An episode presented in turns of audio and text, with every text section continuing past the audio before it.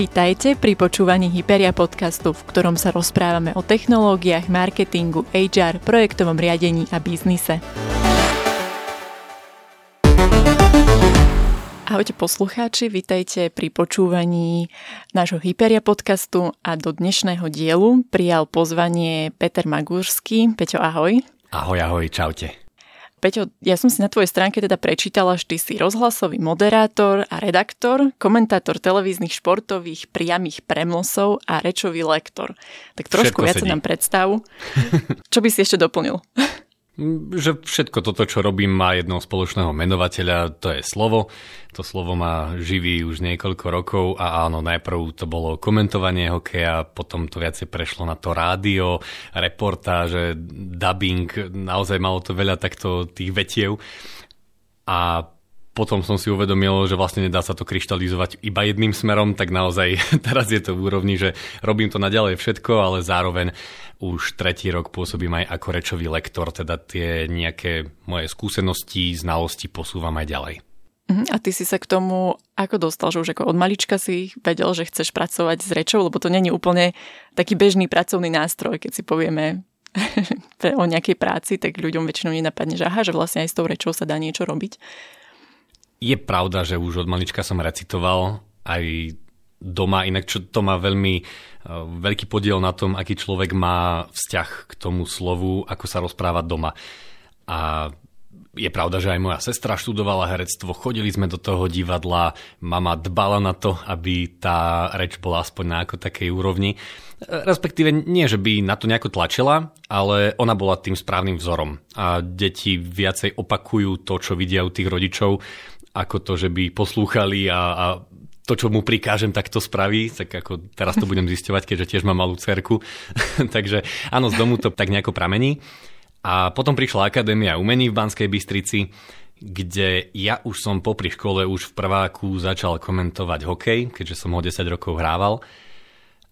Potom prišli reportáže pre túto miestny kanál Bystrica City a tak nejako sa to začalo nabaľovať a vedel som, že tým môjim pracovným nástrojom bude slovo. A tak ako som popri hokeji, teda respektíve na hokeji trénoval dennodenne to korčuľovanie, tú streľbu, tak som vedel, že keď chcem, aby ma živilo, tak ho musím trénovať dennodenne. Tak som sa začal viacej zameriavať na predmety technika reči, technika hlasu. Písal som o tom bakalárskú prácu a tak nejako step by step som pri tom dodnes. Uh-huh. Inak ty si asi jeden z mála ľudí v našom podcaste, teda nemali sme tu nejaké stovky hostí, ale ktorý nepotreboval vopred e, okruh otázok, že ty už ako po toľkých rokoch, čo to vlastne cvičíš, čo sa tomu venuješ, tak e, to pred mikrofónom ako zvládaš v pohode, že nemáš vôbec tú trému, že bolo to takto vždycky, že si sa s tým nejako od toho detstva, že to tak organicky bolo, že ten mikrofón nevyvolával ako keby že stres, alebo to, že máš niečo prejaviť, povedať pred publikom, tak to bolo ako keby, že vždycky OK pre teba? Hm, práve opačne, tá trema tam je stále. To, že ju nie je vidno, to je druhá vec. Dokonca v tej našej branži moderátorskej, prípadne hereckej, e, platí také kliše, že keď už nebudeš mať trému, tak porozmýšľaj nad tým, že skončíš s týmto povolaním a začneš robiť niečo iné, pretože mm-hmm. tá tréma to je vzbudenie tej zodpovednosti, že OK, záleží mi na tom, mám voči tomu rešpekt, chcem to spraviť najlepšie ako viem. A nie je to o tom, že teraz už by nikdy neprišla a už moderujem 1, 2, 3 roky, tak teraz už tréma nebude. No áno, bude, vždy mi na tom záleží, len cez nejakú techniku, cez tú skúsenosť sa človek naučí pracovať s tou trémou a tak nejako ju prijať ako kamarátku, aby mi viacej pomáhala ako škodila. Uh-huh. Ty sa tomu venuješ ako keby dlho, aj všetci tí moderátori, herci a podobne, že máte na to aj školy, roky skúsenosti. A čo taký človek, keď ide napríklad na pohovor, tak takisto môže mať trému alebo že má niečo dôležité, povedzme vo firme, spraviť nejakú prezentáciu, tak sú nejaké také rýchle recepty alebo rýchle techniky, že, že čo vie pomôcť, alebo že človek sa tomu musí povenovať a skôr si hľadať tú svoju vlastnú cestu, alebo ako to ty vnímaš? S týmto sa stretávam veľmi často a vedel som, že prídeme k tomu, lebo aj na workshope, ktorý sme mali u vás v Žiline, bola toto ako keby tá nosná téma, tá tréma, lebo naozaj každý ju má, niekto vo väčšej miere, niekto v menšej, niekto si myslí, že je ju viac vidno, niekto sa s tým už zmieri a OK, že tak či tak budem musieť prezentovať tú moju tému. Takže takto. Skúsim byť v tom stručný a nejako to eh, nerozpitvávať. Jednoznačný návod na to, ako, ako nemať trému, to podľa mňa neexistuje. Lebo mm-hmm. tréma to je akési vzrušenie. Ja som to v jednom videu na Instagrame prirovnával aj k tomu, že tie telesné e, príznaky, čo robí tréma, že je tam zrýchlený dých, zrýchlený tep, aj tepová frekvencia, spotené dlane a tak ďalej, tak keď si spomenieme na to, ako sme sa cítili, keď sme sa prvýkrát išli poboskať s niekým, s nejakou prvou láskou, tak tie príznaky boli rovnaké a bolo to niečo, že mal som trému, mal som strach, tešil som sa na to. Ono je to také vnútorné vzrušenie, že prichádza niečo, o čom buď som sníval, predstavoval si, týždeň som si vizualizoval to, ako to bude, keď príde ten moment a zrazu je to tu. Tak jasné, že telo nás vyborcuje k tomu, aby sme spravili čo najlepší ten výkon, aby to vyšlo v rámci možností najlepšie. A áno, tréningom sa dá tá tréma spracovať tak, aby nám pomáhala. Lebo viem, že je veľa ľudí, ktorým to škodí, ktorých to zablokuje a odrazu nie sme schopní formulovať tie veci tak, ako by sme chceli, odprezentovať sa, cítime takú nejakú kazajku, alebo ako to nazvať, ale na to je ten tréning. A ak existuje nejaký recept pre mňa, ako z mojej skúsenosti na trému, tak je to práve tréning, príprava a čím som viac pripravený, tak tým je ten strach, stres alebo už akúkoľvek terminológiu na to zvolíme menší. Mm-hmm. Príprava je teda jedna vec a tréning nejaký dlhodobejší druhá. A ty ako keby aj búraš také mýty v tejto oblasti, lebo ty vlastne hovoríš to, že človek nemusí mať na to ako nejaký vrodený talent na tú reč, že sa to dá do určitej miery naučiť. Tak ako to teda je?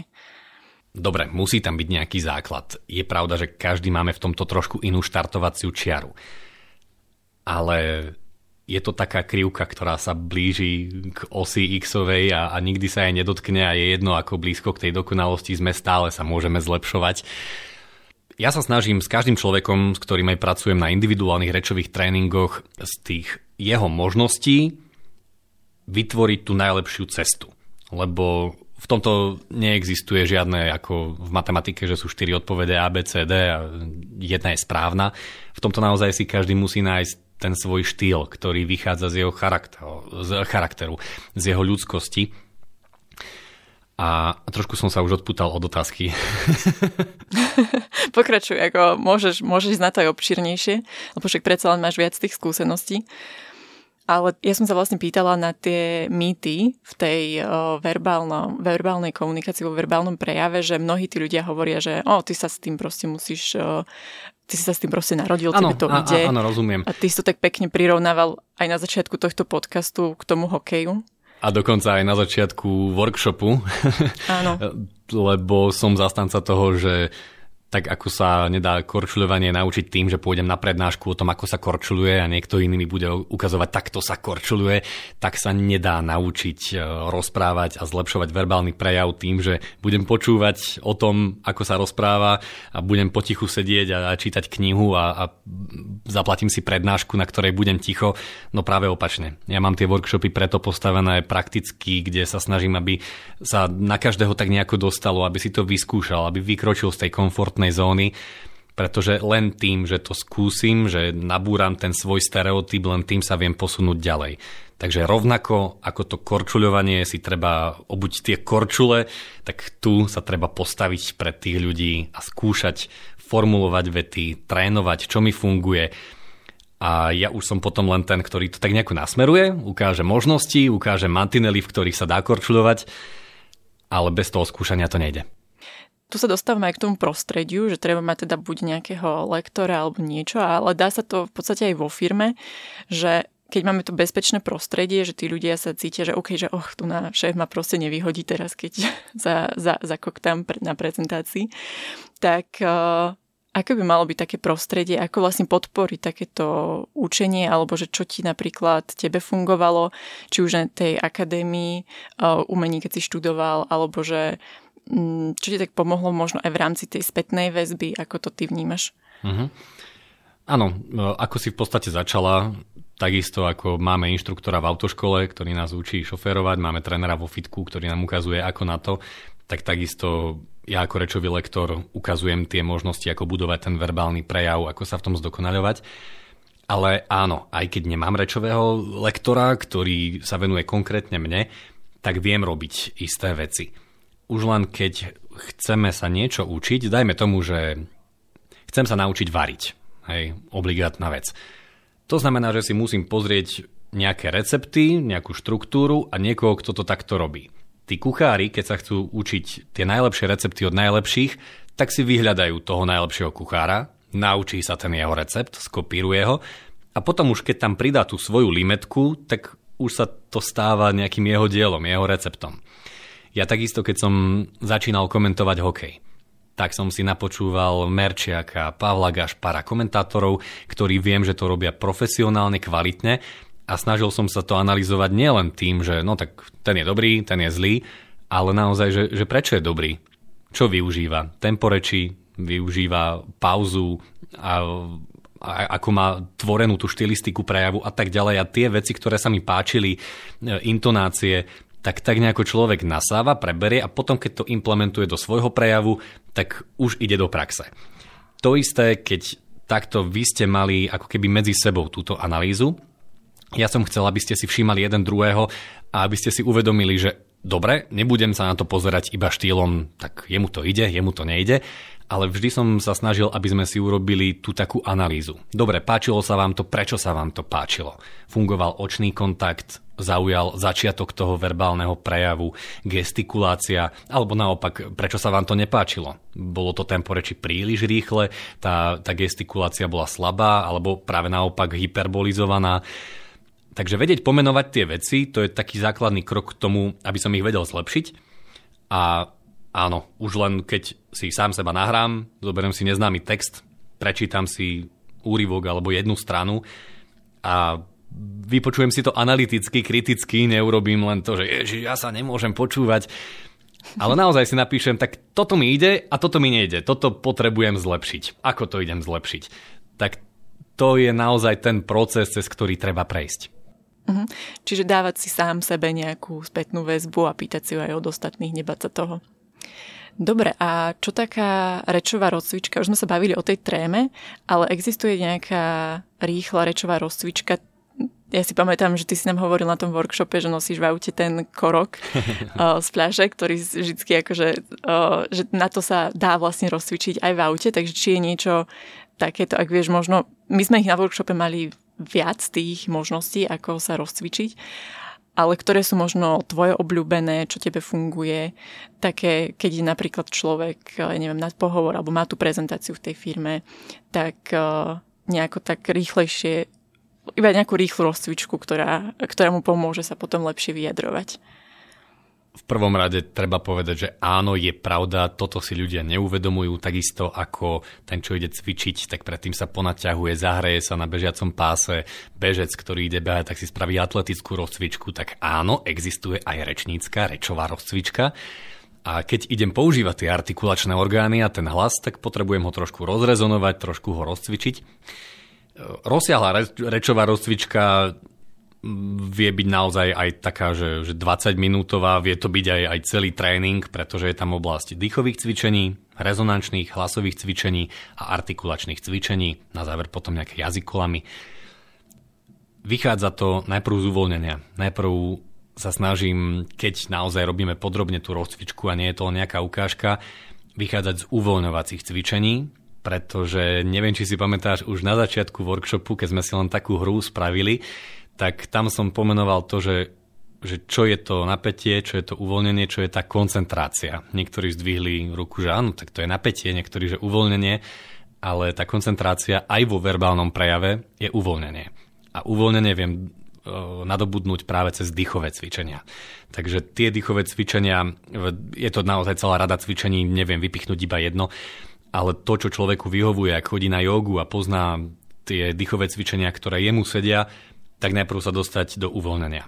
Potom ideme do aktivizácie bránice. Bránica, zázračný orgán. Tam môžem spomenúť iba cvičenie napríklad, čo sme robili na workshope, keď sme striedali hlásky ss, šš, teda ruky si dám v bok, ale trošku vyššie, ako keby chytím si tie medzireberné svaly. Do tejto časti sa nadýchnem, aby som nedýchal do ramien, lebo keď sa nadýchnem do ramien hore, tak vytváram to zbytočné napätie. Práve naopak, tá dýchová opora musí byť tvorená dole. Tam sa nadýchnem, tam vychádza tá pokojná pozícia a stade idem a ten pohyb, čo mi robí bránica, že vytláča ten vzduch hore, tak e, to je také úplne základné cvičenie na to, ako ju trošku rozhýbať, trošku aktivizovať. Z dýchových cvičení ideme samozrejme k rezonančným cvičeniam. Tie hlasivky sú tiež orgán, e, ktorý sa potrebuje trošku rozrezonovať, rozvibrovať a keď hneď začneme, dajme tomu z rána by som prišiel do miestnosti Dobré ráno! tak to je ako keby som im pesťou dal tým hlasivkám. A áno, keď ja mám ranné vysielanie od 5. do 9. to znamená, že 4.25 odchádzam z domu a idem do rádia, tak ten hlas je ešte taký rozospatý. tak minimálne, keď idem tých 5 minút v, uh, autom, tak áno, spravím si tú rečovú rozcvičku len v tom, že nejaké klasické brumendo si spravím, tzv. tibetan. Mm, tá pokojná hlasová poloha, znelý tón, ktorý držím v jednej úrovni a postupne rozrezonujem tie hlasivky, potom idem do otvoreného vokálu, a tiež je tam celá rada tých cvičení, preto som spravil aj online kurz, kde je celých 40 cvičení a človek si môže povyberať, ktoré sú mu blízke. No a napokon áno, artikulačné orgány, už rozprávam asi aj dlho, ale tá rozcvička je naozaj rozsiahla. no, no a tá tretia časť je už o artikulácii, tam ideme cez všetky artikulačné orgány, teda e, pery, jazyk, tvrdé podnebie, meké podnebie, zuby, sánka, toto všetko potrebujem porozťahovať, rozhýbať, aby to bolo pripravené tak ako tie nohy bežca, tak tak tie moje artikulačné orgány na môj verbálny prejav tak tu bolo vlastne pekne vidno na, na tomto, čo si rozprával, že aké je to komplexné, že to vôbec nie je také jednoduché s tým pracovať, ako by sa mohlo zdať. Lebo mnoho aj taký narratív je, že ten neverbálny prejav je takisto ako keby že veľmi dôležitý a ľudia ho už často dávajú, že ešte dôležitejší ako ten verbálny a to práve spôsobuje možno, že aj na ten verbálny sa sa zabúda a ty práve hovoríš, že áno, že, že tie obidva sú dôležité, že aj ten, ten verbálny je veľmi dôležitý a zvlášť teda napríklad pri nahrávaní podcastov, že to bol aj nejaký, nejaký príklad pre, pre podcasterov. No áno, je, je, to, je to fenomén trošku taký, teraz tie podcasty a ten vizuálny imič a vokálny imič idú ruka v ruke. Prídeme k človeku na ten pohovor a rovnako ako spraví ten screening toho, či sme prišli slušne oblečení alebo v teplákoch, tak rovnako keď na neho prehovoríme, tak možno ani nie vedome, ale podvedome vníma to, aký je ten tón hlasu. Či je pokojný, či je v ňom rozvaha, aké slová zvolím, aké mám tempo reči, či z tej reči ide neistota, alebo naopak tá rozvaha vie to prezradiť o človeku viac, než si vieme predstaviť. Mm-hmm. Dobre, ja ti veľmi pekne ďakujem za rozhovor. Ďakujem aj ja veľmi pekne. Hoci kedy si môžeme dať ešte repete. Dobre. Musíme to skúšať a učiť sa. Je to ako fakt na, na dlhú tráť, kým sa človek do toho dostane a kým sa zlepší. Ďakujem. Ďakujem aj ja. Ďakujeme, že ste počúvali Hyperia podcast. Nájdete ho na všetkých podcastových platformách ako Google Podcasty, Apple Podcasty či Spotify.